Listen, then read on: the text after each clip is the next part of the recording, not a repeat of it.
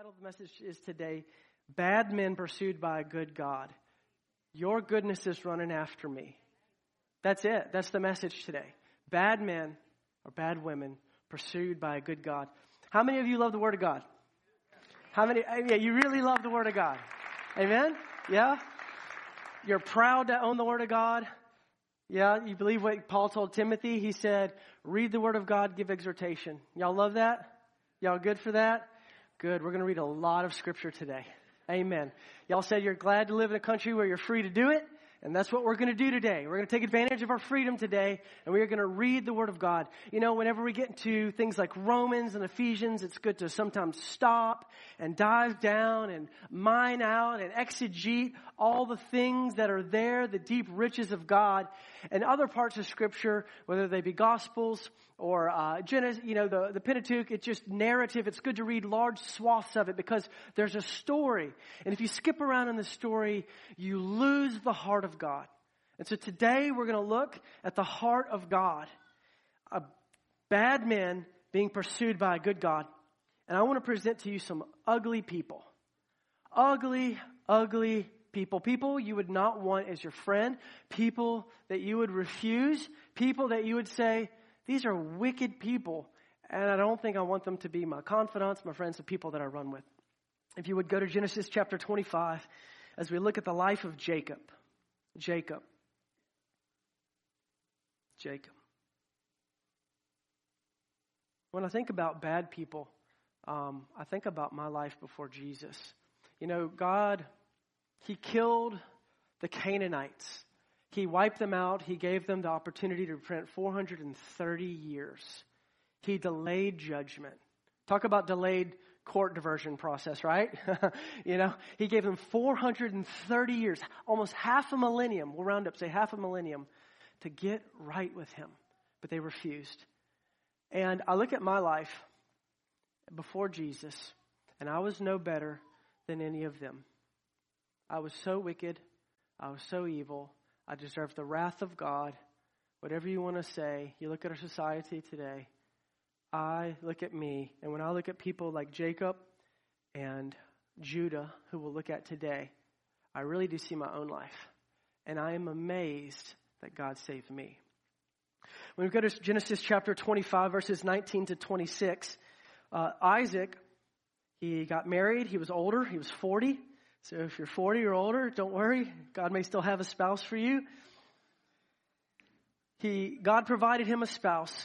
And his wife was barren. She couldn't have children. And so she prayed to God, and God allowed her to conceive. And there was a lot of rumbling in her tummy. And they, she knew they were twins, and she wondered, what in the world's going on? Why is it like this if you've given me children? And God told her, and He said to her in verse twenty-three, two nations are in your womb, two peoples from within you shall be divided. The one shall be stronger than the other. The older shall serve the younger. And her days that came to give birth, they came. Esau came out first, but Jacob was holding on to his heel. He was holding on to his heel. And it says here, at the footnote of my Bible, of course his name Jacob is heel catcher, but it's a euphemism for he who cheats. He cheats. So from his birth, it was like a sly way of saying he cheats. And it became the foreshadowing of his character. He was a cheater. He was conniving. He was very savvy with people. I have a son who's very savvy with people. And though he's very young, he can pick up. He's very emotionally intelligent. I think that's like the, the hip way to say that nowadays. He can tell how people are feeling. He can play with your emotions a little bit. He's sweet as can be, and I know the Lord's going to refine that and use that for good. But sometimes I think of Jacob. Jacob liked to be indoors. And that son likes to be indoors too. But Jacob was a deceiver. He sought out deception. Now, Isaac's, Isaac, his wife Rebekah, Jacob and Esau's mother, she knew that Jacob was the one whom God had said the promise will come through him. Esau the elder will serve him. But the way that she and Jacob both grasped for that was the problem.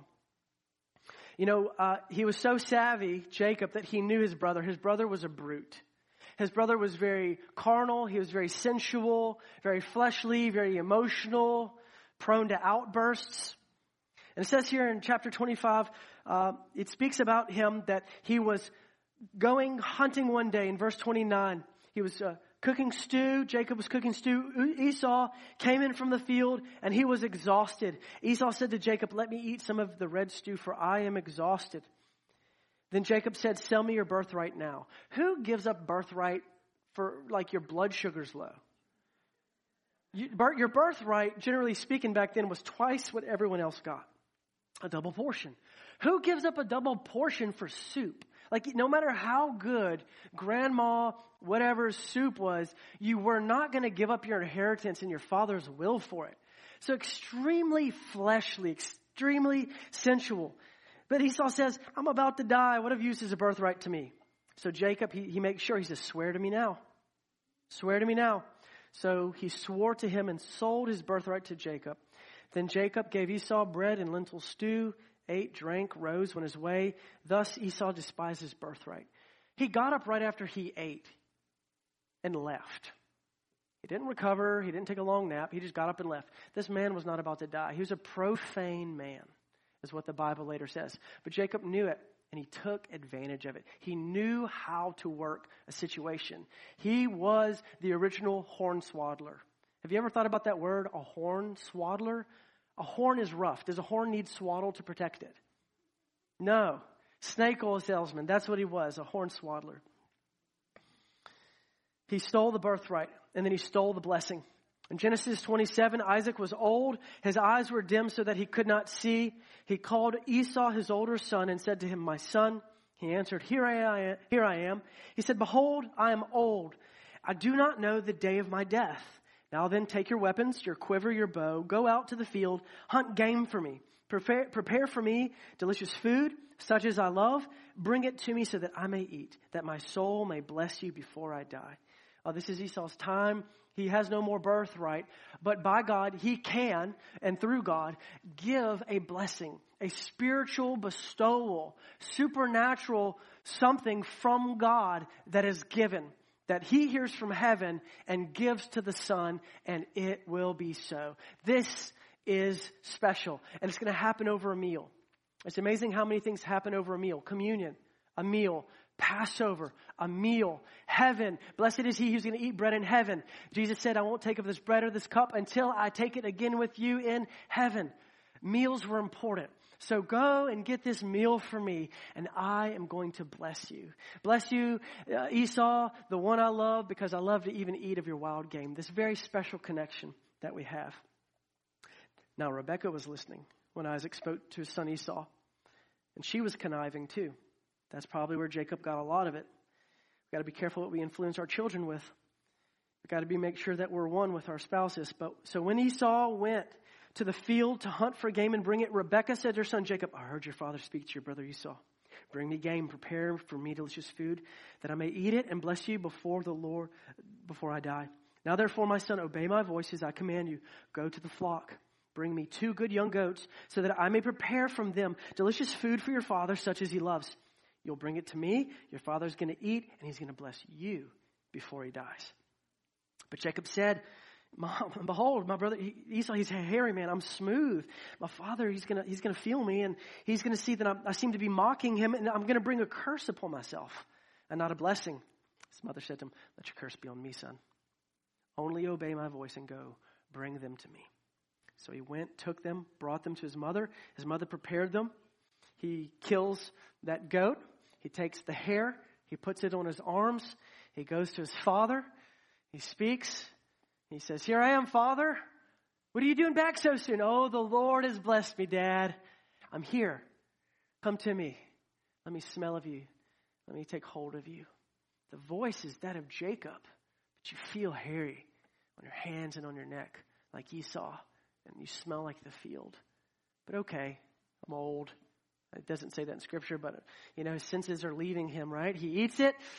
Ah, he says, "See the smell of my son. It's the smell of a field that the Lord has blessed." May the God, may God give you the dew of heaven, the fatness of the earth, plenty of grain and wine. Let people serve you, nations bow down to you. Be Lord over your brothers. May your mother's son bow down to you. Cursed is everyone who curses you. Blessed is everyone who blesses you. And then you ran out. Esau comes in. And Jacob, Isaac, trembles when he finds out, I haven't given this blessing to Esau, but to Jacob. Because they were not just words. It was supernatural. I've already blessed him, son, and yes, he will be blessed. And Esau mourns, is there not a blessing for me? Rightly called Jacob is he, because he's stolen my birthright. And now he's also stolen my blessing. Is there anything for me, Dad? And he gives him a meager blessing. And the cheater, this awful Awful man then has to run for his life. His mom says, get out of town, son. Go visit my brother Laban. Go over there. Because Esau began to comfort his heart and say, I am going to kill my brother Jacob as soon as the mourning is done for my father Isaac. As soon as that happens, as soon as all that's done, as soon as he dies and all this happens, I'm going to kill him. So he knew he had to get out of town. His cheating caught up with him. His badness caught up with him. His poor choices. His character. He made himself stink to his brother. Made himself stink to his father. Made himself stink with his poor choices to his own mother. He had to leave. He couldn't even stay because murder was about to occur from his own twin brother. He was a terrible, godless, wicked man. It was awful. It was awful. But a good God pursued this bad man because God is not afraid of what people have done and the choices they have made, no matter how irreversible they seem, because he is able to take a life, save it, and transform it for his purposes. A good God pursues what we would call bad people because God does not cast them away. He allows us to reject him, but he has purposes for every one of our lives. And so he pursued this wicked man. And in chapter twenty-eight, we find Jacob on the run, seeking this bad man when no one wanted him. And when he was all alone, it took that To, before he could get his attention. Jacob left Beersheba. He went toward Haran. That was where Abraham, his midway stopping point before he came down to Canaan. He came to a certain place, stayed there that night because the sun had set. He took a stone of the place. He put it under his head and he lay down in that place to sleep. And he dreamed. Who's chasing after Jacob? Is Jacob chasing after God right now? Has he done anything good in his life to benefit the mercies and the kindness of God? And God gives him a dream. He dreamed, and behold, there was a ladder set up on the earth. And the top of it reached to heaven, and behold, the angels of God were ascending and descending on it. That was even a prophecy. That dream, we'd find out later in the Gospel of John, of who Jesus was. The one on whom the angels of God descended and ascended from. This wicked man is getting a prophetic dream from a God that he doesn't even personally know. It's the God of Abraham and the fear of Isaac at this point. But it's not his God, not really. But the Lord, he confronts him and says in verse thirteen, behold, the Lord stood above it and said, God's speaking to him now, not just angels now. The Lord stood above it and said, I'm the Lord, the God of Abraham, your father, and the God of Isaac. The land on which you lie, I will give to you and to your offspring. Your offspring shall be like the dust of the earth. You shall spread abroad to the west, to the east, to the north, to the south. And in it your offspring shall all the families of the earth be blessed. Behold, I am with you.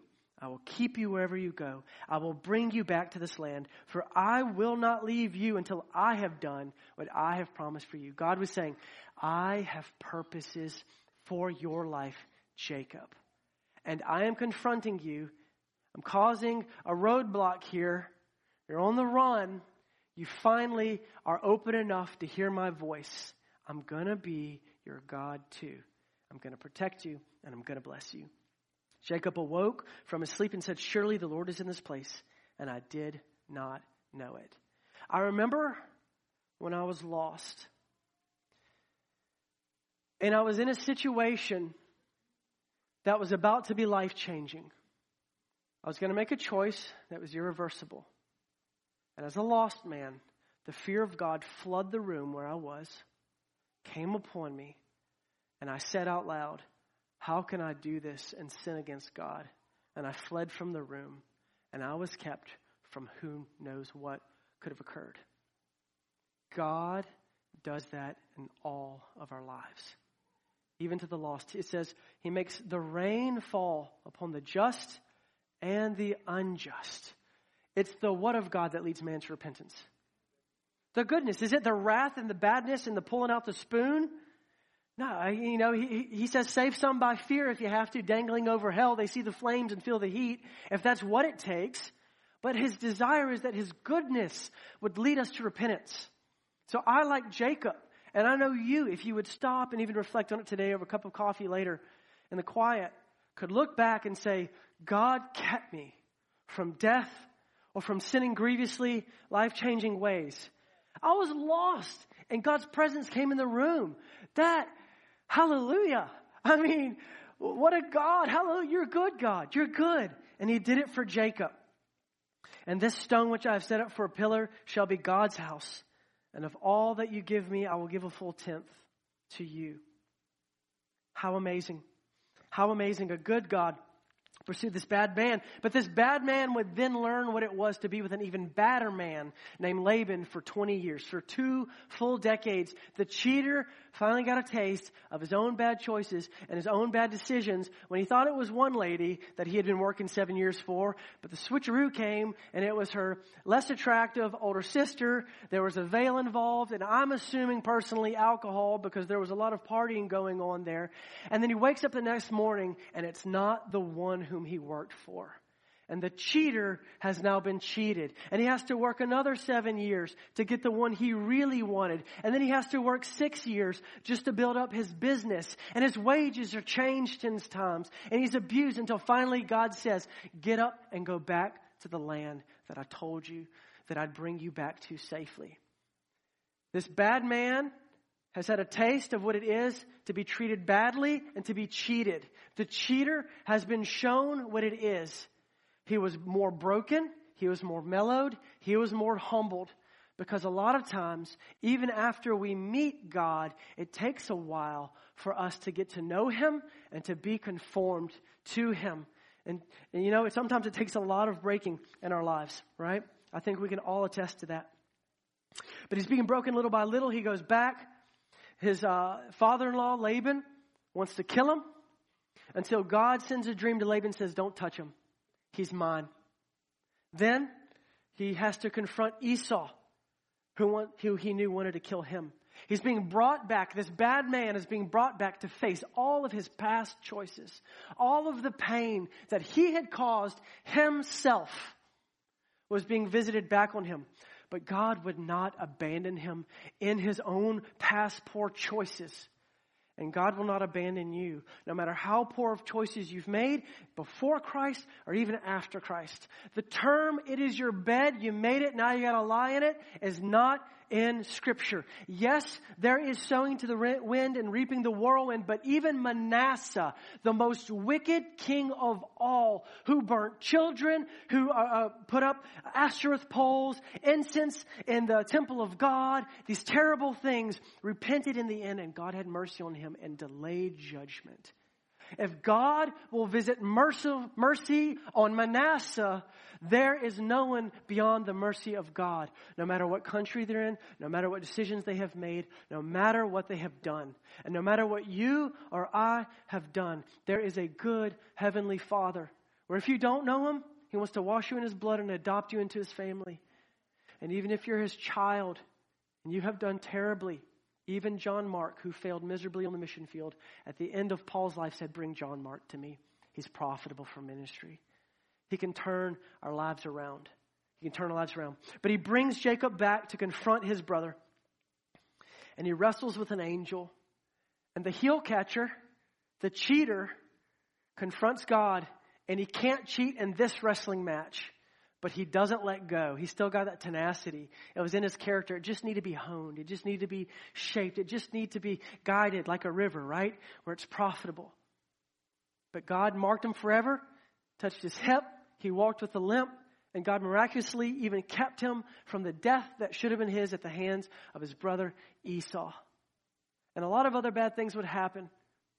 But can you believe that this cheater who his own twin wanted to murder, and this bad man who, even though he did marry the wrong woman, oh, can you imagine being the older sister? Can you imagine being that Leah? That's not my Leah. My Leah is awesome. She's my first choice. His Leah, she had she had props. She had she had battle even in her own home. And God's even able to take this man, a man who would show favoritism, just like his father, just like his father Isaac did to Esau. He would show favoritism to Joseph, and it would cause a family feud. And God would say forever and ever, I am the God of Abraham, of Isaac, and of who? A bad man that God pursued, a good God pursued, because God had purposes for his life. I want to look at an even worse man named Judah. Genesis thirty-seven. Jude, Jude is a bad man. He's wicked. He's evil. Years ago, I saw this, and I got so excited because I saw what God could do with wicked people. Pastor Lee, years ago, and I know I've mentioned this before, but I'll mention it again. I was sitting right around here where Bill and Marcel were. It was a Sunday morning, or no, it was a Wednesday night, and Pastor Lee was talking about uh, this story from Ezekiel, the prophecy, that spoke of Israel being like that unwanted, thrown out, cast out child, still has the cord connected, still in their own blood. And here comes along God, and he's speaking of Israel, said, I took you up, I cut your cord, I cleaned you up, uh, I raised you, and then when you were marrying age, I made you my own, I bestowed jewels upon you and married me, and you played the harlot. And when I saw how God had taken me from that place, you know, it, it, you just apply it to your own life, covered in your own filth of sin and everything, and he picks you up and cleans you up. I could not help but come down here and wail and just cry out, Jesus, Jesus, Jesus, at that revelation of what he's really done. If you don't know him today, that's what he wants to do in your life. Wherever you find yourself, he adorns his bride with beauty, with garments that are not her own. He's awesome. But Judah, in Genesis thirty-seven, verse twelve, you have to know the story of his brother Joseph, the golden child. He, uh, Jacob becomes, Jacob grows up, he grows older, he has all these sons. Uh, one of his youngest sons named Joseph, from his favorite wife, Rachel, he's only one of two. And he loves them, gives them a special coat. He clearly has good managerial skills, good administrative skills, because he's also a tattletale, because he sends them out to the field, tattletales on all of his brothers. And you can only imagine what that's like, right? You can imagine being the brothers from the ugly mom, the unwanted mom. You can imagine that Joseph is the son of the good-looking mom, the good-looking wife, the desired wife. You, you always have to grow up, yeah, Dad never wanted my mom, right? He wanted Rachel. He wanted her. And this is his golden boy from her. And he gets all of this benefit. And that's Dad's favorite. They despised him. They were bitter against him. They wanted to kill him, is what happened. Now his brothers went to pasture their father's flock near Shechem. And Israel, who is Jacob, had his name changed from that cheater to a prince with God, because God found a bad man and changed him. So Israel, the prince with God, said to Joseph, are not your brothers pasturing the flock at Shechem? Come, I will send you to them. And he said, here I am. Little, little swat is what they say in Britain, little stuck-up little kid here. Here I am. So he said to him, go now, see if it's well with your brothers and with the flock, and bring me word. Go see if they're doing what they should do, and come report back to me. So he sent him from the valley of Hebron. He came to Shechem, and a man found him wandering in the fields. Can you imagine what would have happened if this man never would have been in the fields? How God ordered Joseph's steps. And the man asked him, what are you seeking? I'm seeking my brothers. He said, tell me, please, where are they pasturing the flock? The man said, they have gone away, for I heard them say, let's go to Dothan. So Joseph went after his brothers and found them at Dothan. They saw him from afar, and before he came near to them, they conspired against him to kill him. They're tired of him. I'm tired of you acting the way you are, having the favor. I'm tired of you with your dreams that we're all going to bow down before you. I'm tired of you. Let's be rid of this man, this kid, once and for all. Let's kill him, throw him into one of the pits. They weren't even going to bury him. Just throw his body into a pit. Then we will say that a fierce animal has devoured him, and we will see what becomes of his dreams.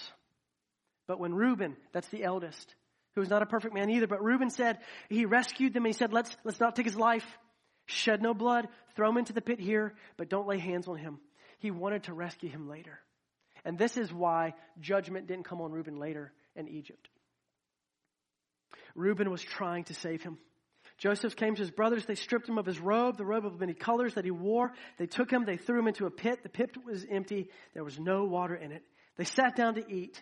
They had lunch. They could actually eat after they did this. They're just, you know, they've got they've got their little fire going, right? And they're just eating. There's their brother. Please save me. Please don't hurt me. He's not quiet. He's wailing. He's weeping. He's probably scratching, trying to get out of the pit. And they're just hanging out, eating lunch. These were hard-hearted people. They legitimately hated him. They wanted him dead. They sat down to eat, but they saw a caravan of Ishmaelites coming from Gilead when their camels bearing gum, balm, myrrh on their way to carry it to Egypt. Then Judah, then Judah said to his brothers, what profit is it if we kill our brother and conceal his blood? Come, let's sell him to the Ishmaelites. And let not our hand be upon him, for he is our brother, our own flesh. And his brothers listened to him. So it's because of Judah, Judah sold his own brother into slavery. It was Judah's idea. Sell him. Let's make some money off this. And you know what happens? They they sell him. He goes. He's sold into Potiphar's home. They take his jacket. They kill an animal, put some blood on it. They give it to their dad and say, whose is this? He says, it's Joseph's. And he's weeping uncontrollably. I mean, it's not too late. They could probably go to Egypt and get him out.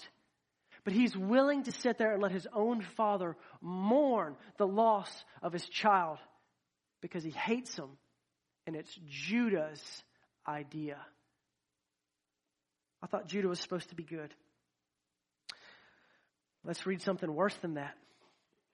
Read with me. Genesis thirty-eight, verse twelve. Judah gets married. He has kids, then she dies, and he gets lonely. In the course of time, the wife of Judah, Shua's daughter, died. When Judah was comforted, he went up to Timnah, to sheep shearers, he and his friend Hira the Adullamite. And his daughter-in-law, Tamar, hears about it. Now, Tamar had been married to Judah's oldest son, but God had to kill Judah's oldest son because he was so wicked. That's the kind of son that Judah raised. The second son, according to tradition of the time, gets married to Tamar and is told, go into her, that's your wife now, raise up children to your brother's name, because that was the custom. He should have done it. But he refused to do that. He used some pre- prehistoric birth control, and God kills him because he does evil in the sight of God. Judah has a third child, and this third child's too young. And Judah knows, I've already lost one for wickedness, I've lost two to wickedness. This, these are Judah's sons. These are the kind of men that Ju, uh, Judah raises. If I give her my third, he's going to die too. So he says, Tamar, look, look, look, he's, he's not old enough yet. Let's just wait a little while. Let's let him grow up a little bit. Let's wait till he's a man. Then I'll give him to you. But he never does. So she dresses. I mean, you can't make this stuff. It's in the Bible, right? She dresses as a prostitute. She's at the town. He says, hey, how much? And she says, uh, what are you going to give me? I'll give you a goat, but I don't have it now. So take my ring, take my staff, take these things that show very clearly I'm the one doing this. And he ends up sleeping with his daughter-in-law. She gets pregnant. He finds out she's pregnant. And then he, the holy, righteous man that Judah is, wants to burn her to death. Bring her out. She's been playing the harlot. Let's burn her to death right now publicly. So she comes. And praise God, she's able to pipe up enough to say, it's the man whose things these are that got me pregnant. And they're Judah's. And remember, He's publicly calling for her execution. He was publicly humiliated. Judah has been made a fool in front of everyone. And as wicked as he was in private, selling his brother to be a slave, he's now shown to be that wicked to everyone around him. Who would ever seek someone like this to be the one that the Messiah would come from? Who of us who would have done these things would society ever forgive? And yet a good God is pursuing a bad man. Things change. He is clearly broken, though we don't see it in the pages of Scripture. Because when they go to Egypt, they get food. Joseph recognizes them. He keeps one back. He keeps Simeon back. Not Reuben, because Reuben's the one who saved him to begin with. So Simeon's going to pay for it because he's the second oldest. That judgment is going down that line in order of age. Everyone goes back. They leave Simeon to rot. Jacob will not let his sons go back even though they need food. And then finally, who stands up? Judah says, Father, we've got to go get food from Egypt.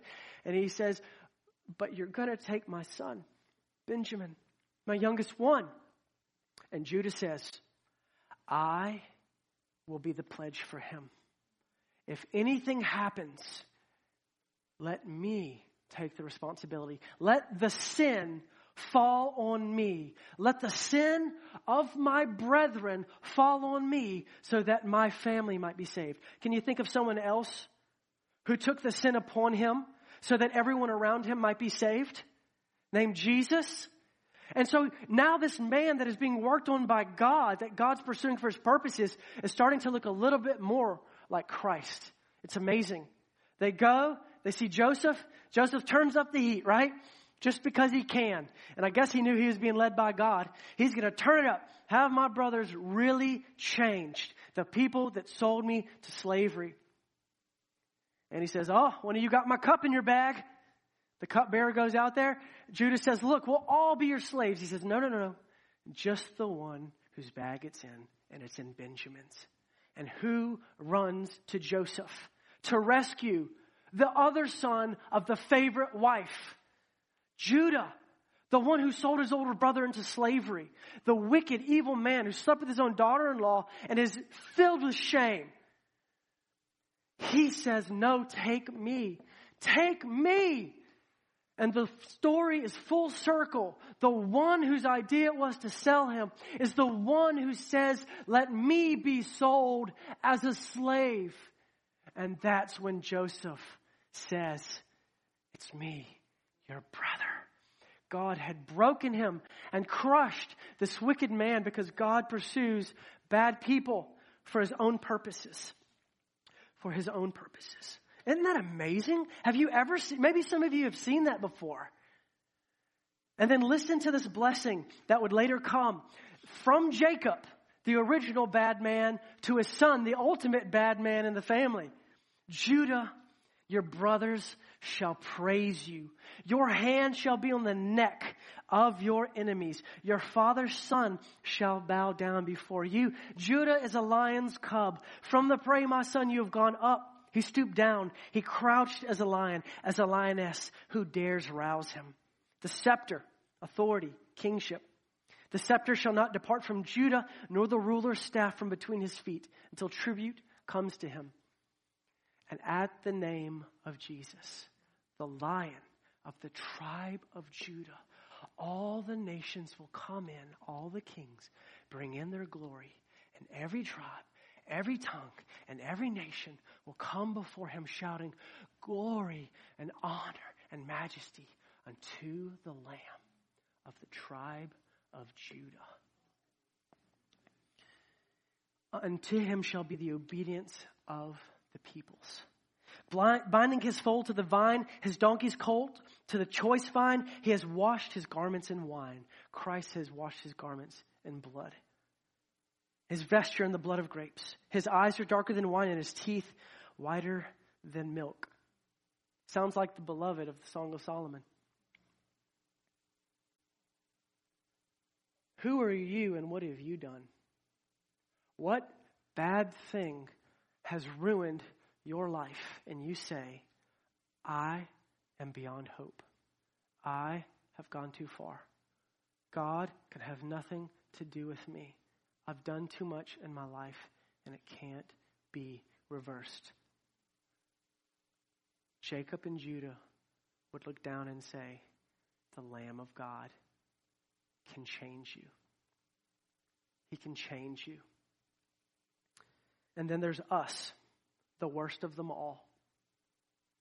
Jesus said that there were certain cities in his time that were going to face fires of hell more than Sodom and Gomorrah. Why?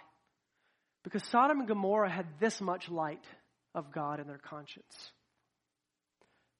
But Chorazin and Bethsaida had the light of the world before their very physical eyes. And they rejected him. They rejected his ministry. And we in America have a lot of light. We have those around us. Bibles are everywhere. There are six or seven or eight English gospel stations, A M and F M, and one Spanish. ninety-one point nine, Radio Amor.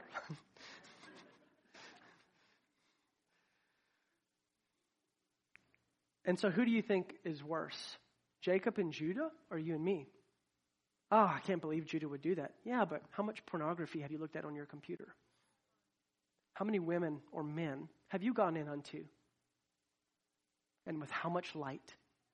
And that's not to condemn you, but it is to say that we are under a greater judgment. Because we even have a new covenant that's been revealed to us, a new covenant of grace. Now, not everyone has heard the true gospel, even in America. They estimate that there are about one hundred ten million people in America now that would be classified as unreached people because they have never really heard proclaimed now the gospel. Go to the West Coast, especially Washington, Oregon, will look a lot more like Europe, where there were the, the uh, salvations and Uh, things of uh, salvation by faith alone, through grace alone, through Christ alone, all these revivals, these reformations, and now they're dead. You look at America, a lot of our areas, people actually don't know, but there's still light, and it's refused. So really, the worst people of all aren't the Muslims or the Hindus or the pagans who live in other lands. They're those that would go to church like I did all my life and yet choose to live an ungodly lifestyle, even if I don't do the exact things that Jacob and Judah did. I was a bad man, the wildest one of my friends, the most broken, most messed up past, the most abuse in it. And this good God pursued me. This good God loved me. This good God broke me. Who are you and what have you done? You are not beyond a good God chasing your life, no matter who you are. We're told this in Ephesians chapter two.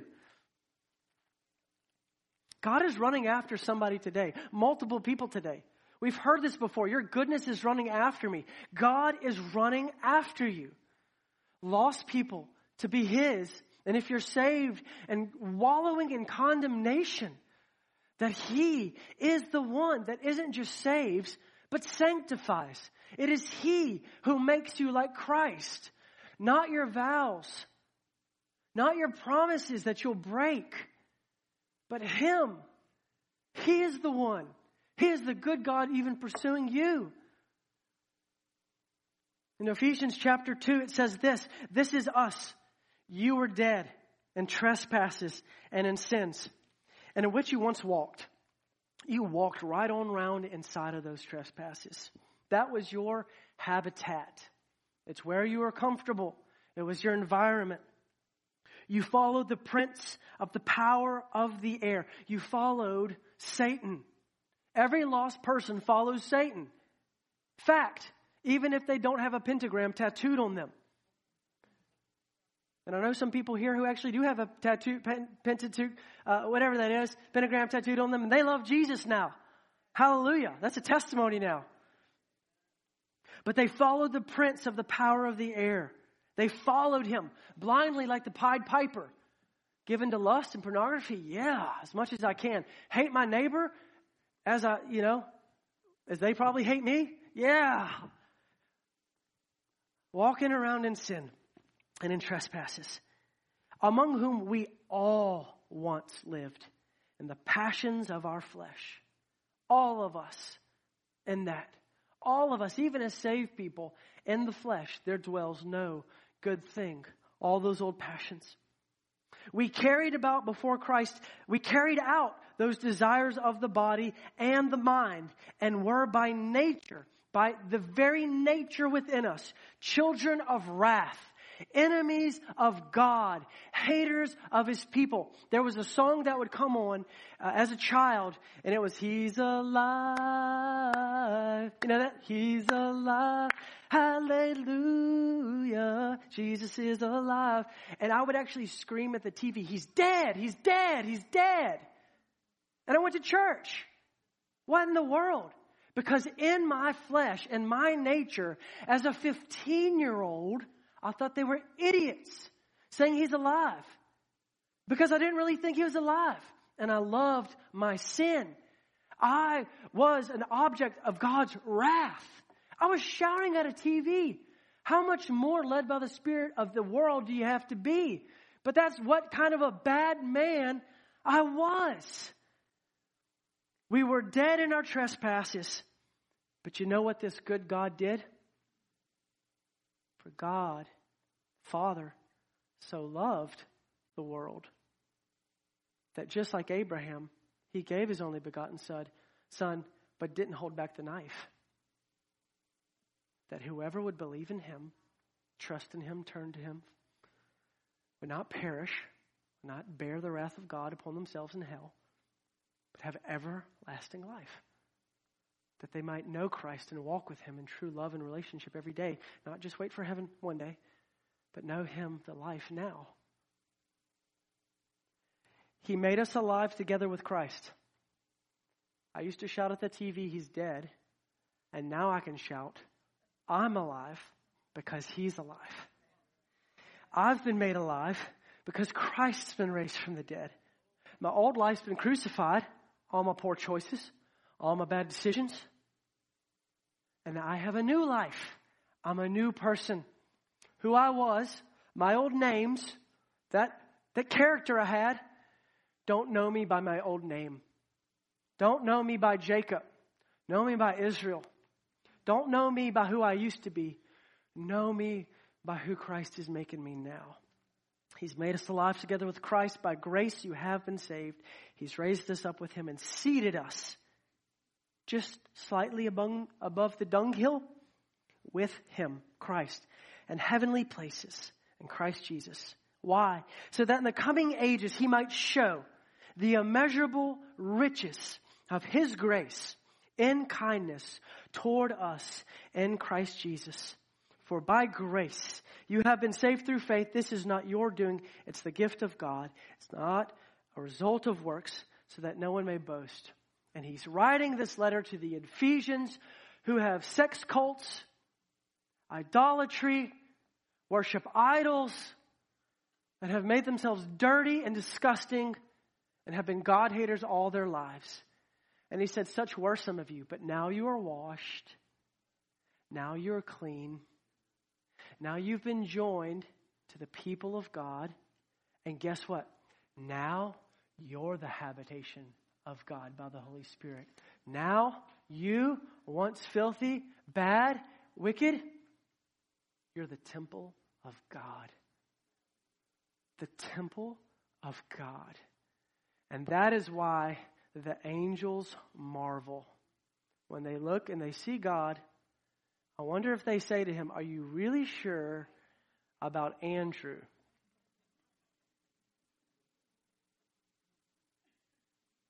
Have you seen what he looked at? Have you seen what he's done? Have you seen him shout at you? Just like the people who cried, crucify him, crucify him. He shouted, he's dead, he's dead, he's dead. You're idiots. Hallelujah. God sought me out. So why are you pursued, believer? What do you do once he catches you? Once you let him catch you? Once you turn to him and you say, I'm yours, change me, transform me, then you, like Paul, can say this in Philippians chapter three. He said this, and this was the God hater. This was the guy who was rounding them up, letting the Christians be beaten, and throwing them in jail.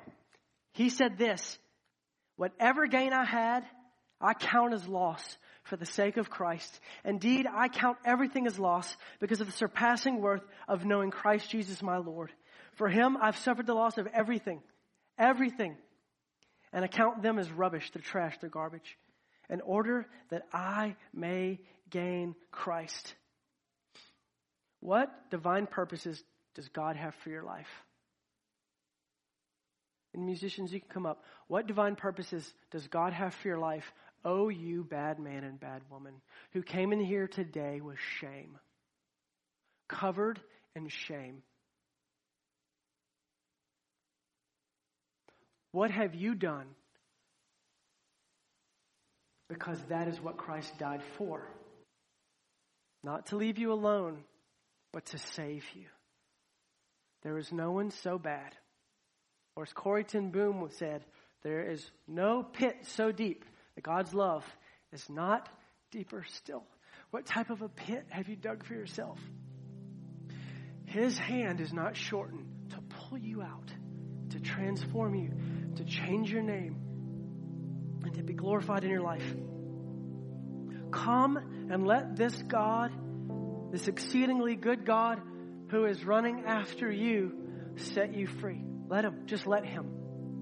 Let him. Believer, if you see too much of Jacob and Judah in your life, too much of the old man in your life, join the club. But I have a Redeemer who I can look to and has promised that he will complete his work in me, that he was faithful to begin it. And if I will trust him by faith, he will complete it until the day of Christ Jesus. Hallelujah. Hallelujah. If he will do it for Judah and Jacob because of a covenant with Abraham made in his foreskin, what will he do for you when he crucified the whole body of his son and welcomes you into a new covenant? How will he not much more change your nature to one that glorifies him? Amen? Would you let him do it? Can we love him? Can we let him do that today? A good God is chasing after you today. Just let him grab you. Just let him take hold. Let him win. Don't make it a game of tag. Just lift up your hands and let his love catch up to you once and for all. Stop hiding.